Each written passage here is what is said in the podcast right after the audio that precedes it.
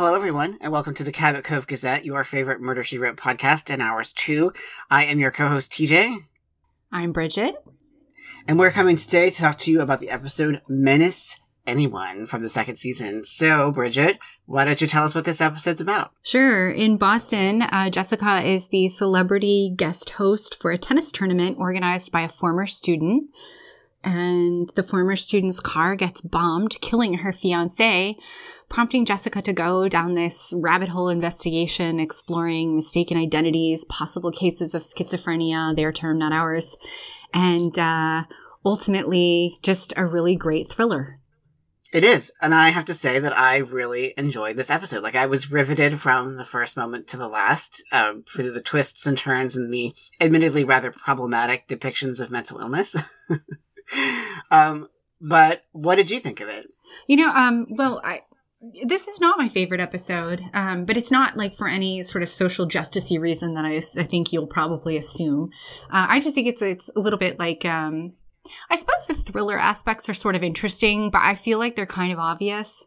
Mhm. Uh, and then, um, you know, it's called Menace Anyone, but there's like almost no tennis for a tennis themed episode. But that often happens with Murder She Wrote, so that's not really a gripe. So I guess what I'm trying to say is it's not one of my favorites, and I can't really articulate why. Well, I mean, it seems to me that there's not a lot of like investigating going on. Like, Mhm. there's not a lot of like sleuthing on Jessica's part. It basically wraps up pretty quickly. Mhm. And, you know, so I think that the, the usual whodunit component is less of a focus than the sort of mental health is, is, you know, is the, is Carol the, you know, the heroine of the story, quote unquote, crazy or not? Is the question, is the sort of bulk of the episode's interest. Yeah, and and that she has a sister who she said died three years ago, but then we're also told the sister was around a few months ago, and so, but there's a grave, but there's a psychiatric hospital involved, and so there's all these sort of questions about um, Carol's mental stability, but also like these questions Mhm. about like this sort of ghost narrative, right? Like, where is this sister? Is Right. the sister dead? Is the sister even Yeah. real? Was there ever even a sister? Uh, it's kind of an interesting question. It is, and I mean, I guess what I enjoyed about it was the sort of Alfred Hitchcockian slash Mary Higgins Clark sort of story, like the the It is que- really Hitchcocky in that way, isn't it? yeah, and also a little bit of Mary Higgins Clark with that kind of like cheap thriller of the '80s, kind of you know, uh, that was so prominent during that period. My grandma loved Mary Higgins Clark, and if you've read any of her books, there's a you know there's a strain of that kind of you know uh mental you know the mental illness but also the is the sister really alive what's going on here so i enjoyed that about the episode Yeah, well, and we have some uh, sense at one point that um, perhaps um, Carol, our heroine, as you say, is played by Linda Hamilton. Perhaps she actually is Barbara. Mhm. It's sort of intimated a couple of times, and we have Jessica's even given some pieces of evidence by the person who turns out to be the real killer. She talks about hearing the two of them fight, and it sounded like the same voice, but slightly deeper, Mhm. but she only ever saw one of them at a time. And um, Barbara, the sister who's supposedly dead, commits the second murder in the episode, um, which is killing a police lieutenant when he comes to investigate the house. Uh, and Jessica finds Carol shaking and just utterly traumatized on the floor and says, What's happened? Who did this? And she says, Barbara, right? But there's a wig. And so it's just, it's Right. like, did Carol have some sort of mental breakdown and cause all this? But ultimately, Barbara is a real person in this. Yep. And of course, you know, it's They discover her. right. And it's all very like psycho, like that whole plot line of the, you know, Exactly. is yeah. Carol like, has she manifested this new part of her personality to like deal with trauma, I guess? Like that whole, Yeah, that's what they say, right? That Barbara did actually die in some plane crash, and then maybe Carol has been keeping her alive. right. That whole part feels very half baked to me. And I think maybe that's why you're not as like gung ho about this episode as I am. Cause I think that you're right. That, or at least that would be my take on it, that it's kind of like not as put together as one might want it to be. hmm You know, if it was, Well, it's definitely drawing on like the Norman Bates trope, right? Right. And trying to spook us out in that Right. way. And I mean, I will say that I did find the, the revelation that Barbara's alive kind of interesting because it turns out that she, you know, was an alcoholic, had been struggling, but has, ne- and was carjacked apparently while driving across the country. And then someone stole her identity and then promptly died in a plane crash. That's pretty wild. like, That is totally wild. It also, I think, what my gripe is is that um, it it it's it's a little too convenient. Like Uh-huh. I feel like um, in this plane crash, we didn't. I understand this was like pre DNA testing, but you know, like we did nothing to try to determine that Barbara was still alive or that this really was Barbara or, you know, like who these victims are. And then it just really was questions for me because we sort of, the episode just sort of like dusts its hands like, oh, okay, we solved that Barbara is alive. But like, there's an actual human being who lost their life in this plane crash then, and their loved ones don't know that they're dead. Uh, and that seems like really important. we should try to find out who that is. Right, especially since, as we know, like, you know, Jessica goes to the cemetery where quote unquote Barbara has been buried, and there's just this very plain marker. No one's taking care of it. Then she gives money to the caretaker. That's weird, Teach, because if they thought it was Barbara, why yeah, why wouldn't they have put a headstone? Yeah, that that so that was one thing. But I, I just meant to say that, like, quote, you know, kudos to Jessica for you know giving money to a complete stranger oh, to take care. yeah. That was a, uh, one of those lovely grace notes that we have of Jessica's like just authentic, decent person. Like I thought that was really nice. But you're right. It Yeah. d- even for a mo- it, it was just very weird. Like the whole thing was just strange that no one in the family has thought to like you know memorialize this dead person in any way. Like like what about yeah. any other member of Carol's family? Like If they were so traumatized by her death, Yeah, right. they It's would like, honor yeah, just like literally like it's literally just a stone slab. It's like a tiny little brick at the cemetery. Yeah, and I think that's supposed to be our clue that there's something sort of spooky and mysterious going on. But it, it doesn't actually, if you like, it's common with Murder She Wrote. We talk about this a lot. That if you actually start to like unpack these clues, they kind of don't hold up, right? Right. Um, the other, the other part of that, I thought, and I agree with you, when she gives the cemetery caretaker money for flowers and cleaning up the grave, it's really lovely Jessica gesture. Like she doesn't even know Barbara, but but that was the other issue that I had was, um, you know, we're told that Carol was a former student at Cabot Cove High, and presumably that's how she knew Jessica to invite her to be the celebrity guest. But Barbara's her sister. Right. Did Barbara magically go to a different school? I'm pretty sure Cabot Cove only has one school. How come Jessica doesn't know anything about her and doesn't know her? That was also my question because I was very perplexed by the like the the lack of knowledge that Jessica had about Barbara. Like this whole ambiguity about whether Barbara exists. Like I, I kept thinking, shouldn't Jessica know this? Like she's Yeah. n- like it just I don't know. It didn't make any Okay, sense to well, let's give the writers a little benefit of the doubt and let's say that their family, let's say the sisters are four years apart and their family moved to Cabot Cove when Carol was 14. So Barbara had already graduated high school. So Jessica never taught her. Okay, fair enough. All right, so this is the kind of like you know. Yes. Okay. So this is the kind of like what is it? The writerly text or whatever that people talk about, like invites people to, you know, Well, I think it's Fill it- called asking people to make fix it fan fiction about Right. the episode. yes, like to fill in the gaps of you know Yeah. the lacunae, as it were, of yeah. of narrative continuity. So yeah, I was not entirely like convinced about that whole storyline. But ultimately, the thriller is um, kind of a red herring because the actual murder plot is pretty boring and basic, right? It's that a woman who also works at the tennis tournament, the daughter of Carol Who's Carol's the daughter? Uh, boss, who we'll talk about the actors in a second. Uh, she killed, she planted the bomb because she wanted to kill Carol um, because Carol was engaged to a guy she loved, right. which actually like pretty basic murder plot, all things considered, right? Killing over, Yeah. you know, love. I mean, I would. That's what I mean. If I were to kill someone, it would be over Oh, jealousy. TJ, you would not. No, I'm just. I'm You saying if I was a murderer, I like that would be the motivation. Like I wouldn't murder for money. I would probably murder out of spurn, jealous rage. However, This is a very weird. Like, if I were a murderer, what kind well, of we're murderer talking would about a murder be? show. Of course, uh, like it doesn't seem that unusual. It's not like it's the first time on this podcast that I've mentioned why I would murder someone. I know, and I think like the authorities are going to start to wonder. Well, if someone turns up dead in my life, we'll know. They, they could use this podcast as an exhibit A. This is getting creepy. Okay, so should we talk about the guest stars? Yes, please, because there are very, very good ones this time. Yeah, well, let's start with Linda Hamilton, who plays Oh, Carol. I just have to. I mean, although the, I think that she's underutilized in a little bit of you know the sort of mad woman trope in Mhm. this episode, I just love Linda Hamilton. I've always loved her, and I just think that she exudes a certain kind of like strength. Maybe that's because I, you know, obviously having been in Terminator most notably, but I just there's just something about her that's very magnetic that I find her screen presence just absolutely riveting. Yeah, so this is two years after Terminator, um, which I thought was kind of interesting because she's playing a very, f- ultimately, a very fragile character. Mhm. Um, she starts out seeming strong. You know, she's running this tennis tournament. She's kind of got her career together, but she actually, you know, is very mentally fragile. And uh, it's an interesting choice after playing Sarah Connor Yep. and becoming famous for that. Because Right. I always associate Linda Hamilton with like as like a total badass. I mean, obviously, right after this, she's going to be in that short-lived and very strange show, Beauty and the Beast, uh, which I don't know if you've seen. Oh, I loved that one. Me one. too.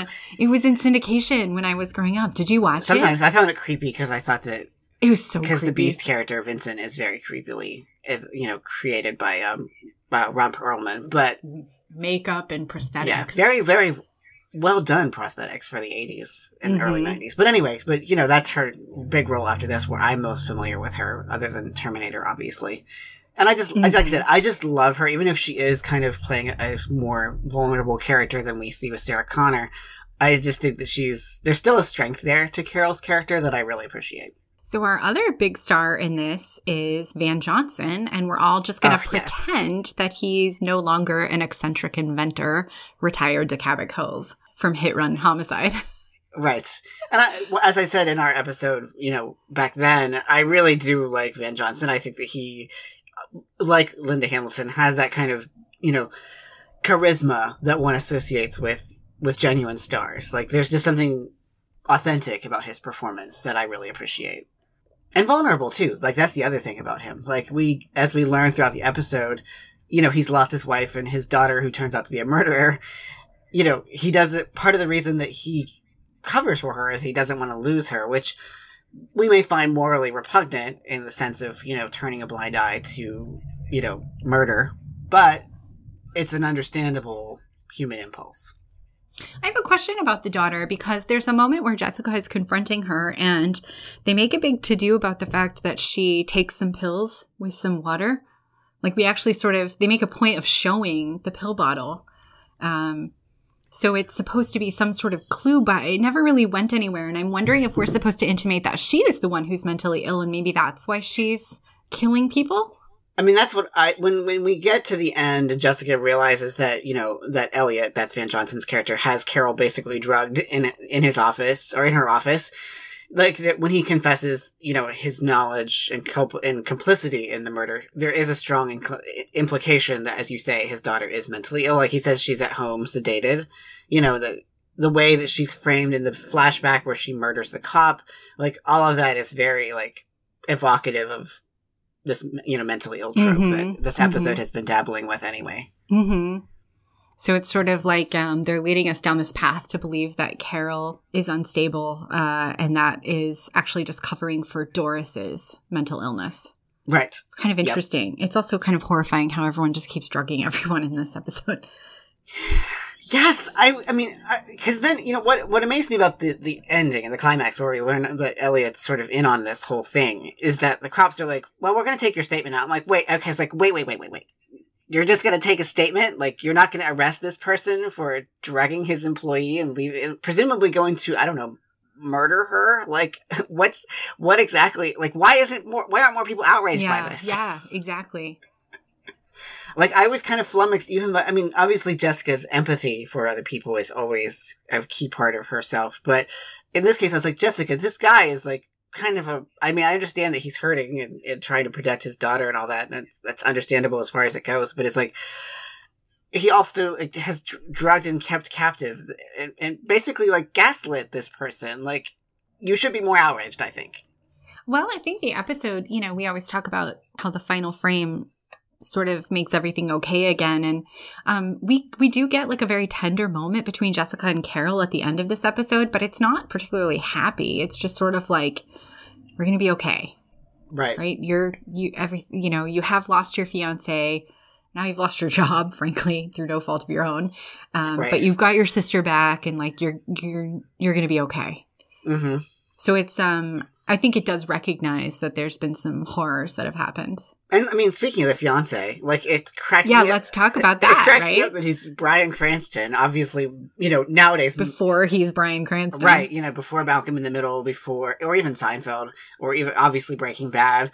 And I have to say, he's quite dishy. Like I, I was quite like as- astonished by how. I mean, obviously Cranston is still very attractive. He's a very good actor, but you know, he's genuinely like kind of heartthrobby for the 10 minutes that he's on show before he gets blown up. I mean, he's he- well. That's what I was gonna say. Is like he's basically a red shirt in this Right, episode, yes. right? I mean, we see him for like two scenes and then he's Right. dead. Um, so we don't really don't get much time to learn anything about him. Other than you know, he's at least seems to have some genuine affection for Carol and that Carol stole him from Elliot's daughter. You can't actually steal people from other people, though. It's sounds like she true. like she didn't actually steal him. Like he obviously was more in love with her than he was with Doris, and so he left Doris. And also, like, isn't it really his fault? Like, aren't, shouldn't we be trying to kill him and not Carol? Well, yes, but I mean that that's uh, these uh, as the as the resident Pisces, the student of human nature and, and the vagaries of the human heart. oh, for the okay.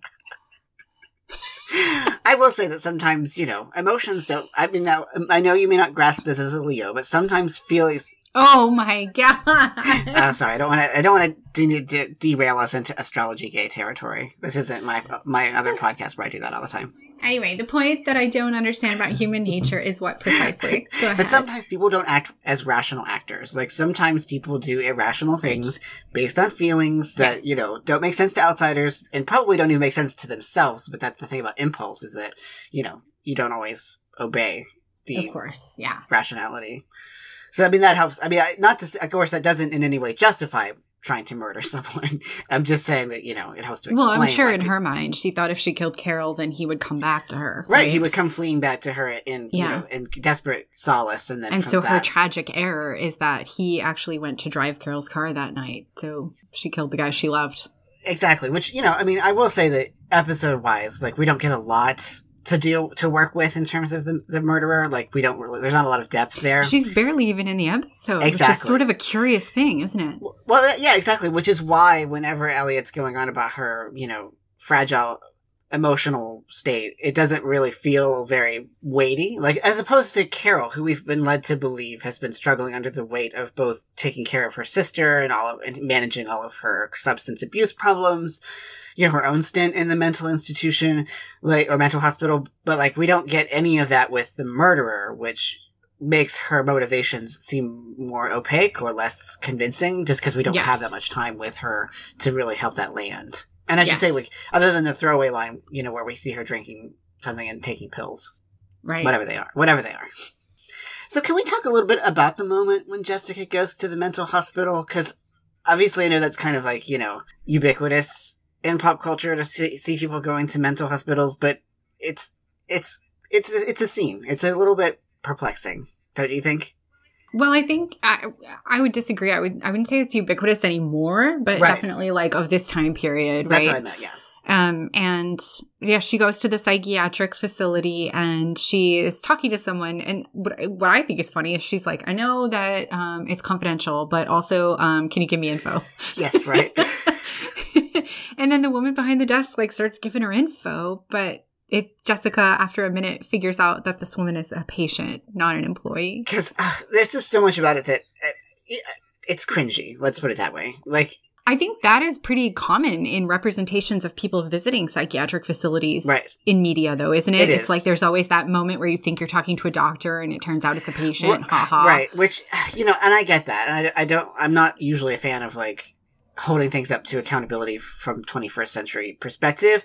But it also like it's. I don't know. It just it left me being like, okay, well now I can understand why people have such an ability to view people with mental illness as anything other than a joke or you know Mm. because you know because at first the woman's like well i'm a writer too you know and you know studying human nature and this there are lots of stories in here and then she's like oh, so she's a Pisces. yeah based i mean she, if i were to See what I did there? yes Do you see what I did she there? is- yes there she is a pisces that that that much i think is amply evident um but then she's like yes because i'm you know my set story set in outer space because that's where i'm from and i'm just like oh real i mean it just feels Yeah. it's not just that it's you know it's not just the jokifying of mental illness it's just the clunky way in which it's done i'm just like okay i Yes. expect better Uh-huh. like you know and i mean to be fair jessica is you know is compassionate and, and Oh, Jessica is so wonderful about handling the moment, isn't she?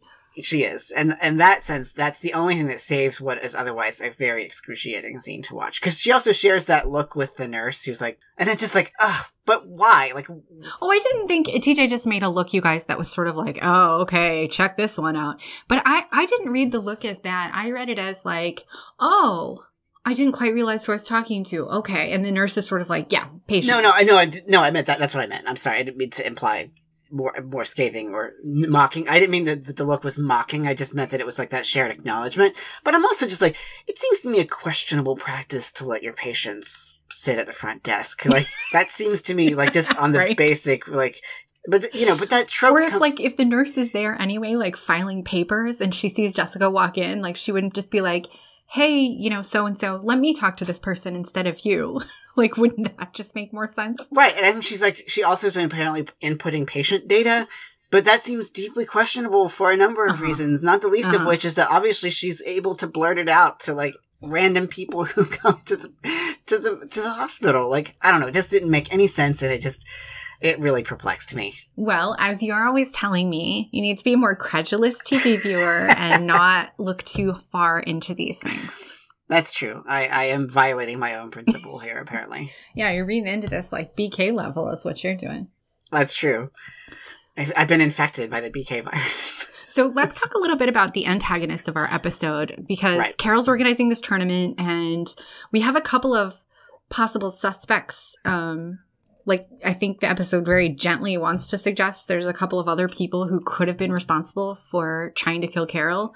So Right. there's the male tennis player who's like a hothead. I mean, he's also a very flat character, right? It's like this caricature of the hot-headed athlete who like is always getting in trouble and gets penalties and loses games because of his attitude.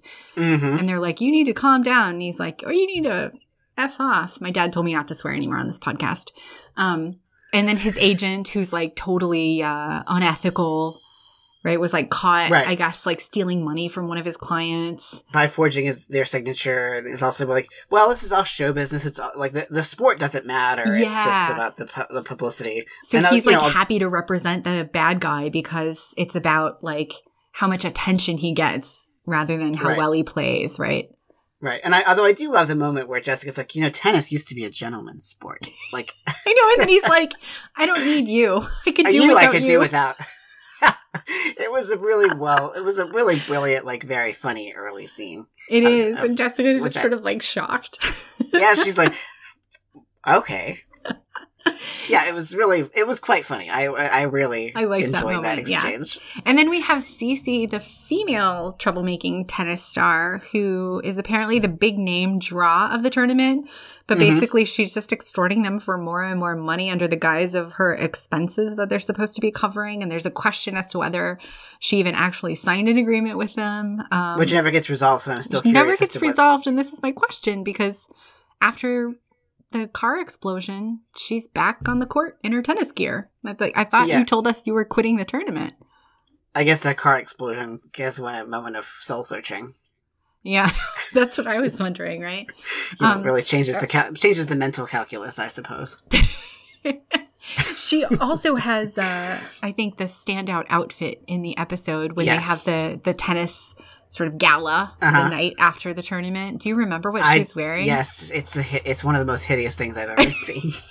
It's like she's wearing like this dress, but there's also like a, the my the other thing I can think of it's like either like it's like tinsel for like a Christmas tree, like just kind of wrapped around her. It's It's like a ruffle, and yeah, and it like spirals all the way around her. It's I was really just like bad. I was like, what is this? Like, what am I looking at now? I'm so glad you noticed it too. Yes. Jess, well, it's funny because, you know, Elliot's like, what does Elliot say? Something to the effect of like, well, it's certainly new or, you know, it's certainly interesting. And she's like, well, that means you hate it. So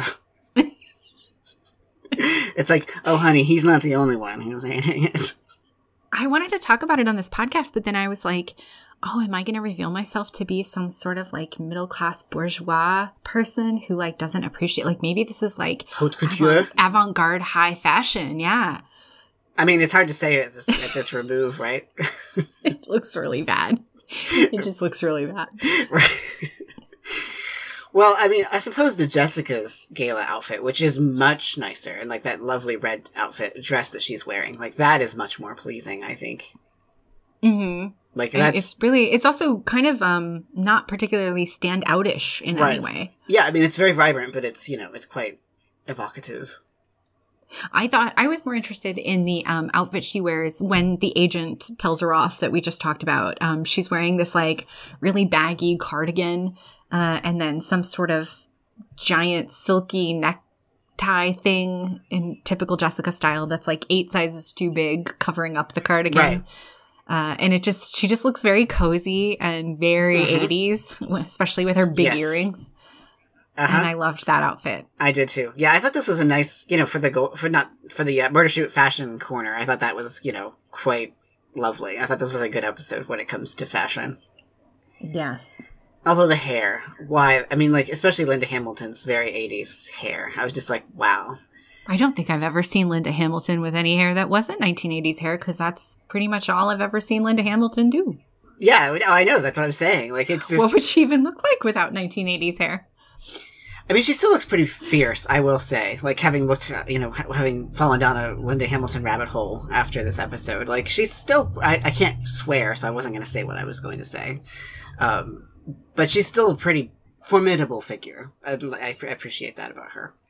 Um, I think my more troubling was Barbara's hair. It was um, some sort of frizzy nightmare. Yes, It just, it was- honestly, it looked like the hair and makeup team just didn't even pay attention to her. They were so busy working on everybody else. Right, she's only in this episode for like three minutes at, at most, and I also appreciated like well two things. One, I appreciate how they didn't they everything they said everything but AA. Like it's very clear that's the group that she's part of, but they didn't say the actual name. Yeah, is that But like a trademark thing or something? It must Because they talked about like working steps and making restitution. I mean, that's all right out of the blank and anonymous programs, right? yes, exactly. And I but I also appreciate it. And I mean, admittedly, it's not elaborated upon, but I did it. I did like that they had that moment where she's talking. Like I like the representation of someone getting their life back together. I I feel that was you know in a culture that tends to be very unforgiving of lapses of that sort and to view them as moral la- you know Moral failures. morally- Yeah. yeah more failures i appreciated that we had this moment even as understated as it was where we have a character you know speaking about the the struggles of, of making its way through that program And of course, Jessica would be like totally respectful of that and would never hold uh, the past against her, even though apparently they didn't know each other in Cabot Cove. right But even if she had, Jessica would never, you know, it's like, yeah, you're doing what you need to do. And, uh, you know, we, we support you and we start over. yeah i like that i thought that was you know a, ni- a nice little gesture on the sh- on the episode's part The other sad thing is that you know we have the the actual police lieutenant loses his life, which is pretty significant in the universe of Murder She Wrote. I mean, you and I always is, talk yep. about does Jessica get along with the officer, or is this an antagonistic relationship? You know, is she helping the investigation, or is she um, working in the shadows? And in this case. You know, I mean, he loses his life and she has to work with his partner. And there, I thought there was this lovely moment where the officer, she says, you know, I'm so sorry for the loss of your friend. And the officer is like, I have lots of friends. I only had one partner. hmm And it's like really sort of a touching way of thinking about their relationship. Yep. And my, my immediate thought was like, it, for Jessica, I was imagining she was like, well, this would be like if I lost Seth. Like that's what I was thinking. Like you know, like that's because I think that their dynamic is is a sort of similar emotional valence to that between like police partners. And so I agree with you.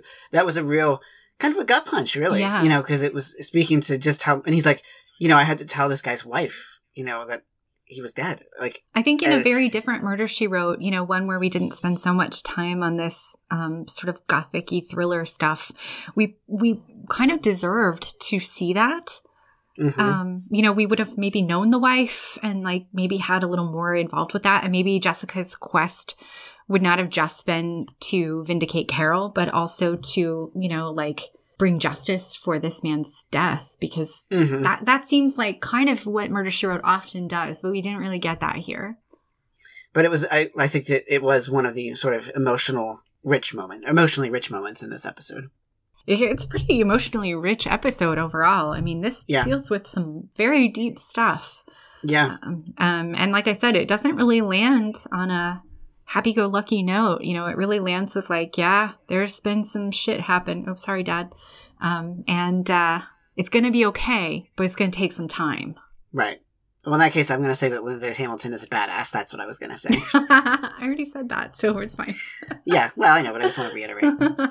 you know, one of the things I always appreciate about our show is just how much I end up appreciating the episodes even more, and I think that's really valuable. Me too. I don't think I would put this on my repeat. Um, in fact, when I, you know, I've seen all of these episodes a hundred times, but when this one started for this podcast recording, I was like, I don't quite remember this one. So it's not one that really sits with me, but I think after this discussion, it probably will. All right. Well, for the Cabot Cove Gazette, I am TJ. I'm Bridget. And we will see you all next week. Our theme song is Reaching the Sky by Alexander Nakarada, used under Creative Commons license. You can find us on social media. We are the Cabot Cove Gazette on Facebook and at Cove Gazette on Instagram and Twitter.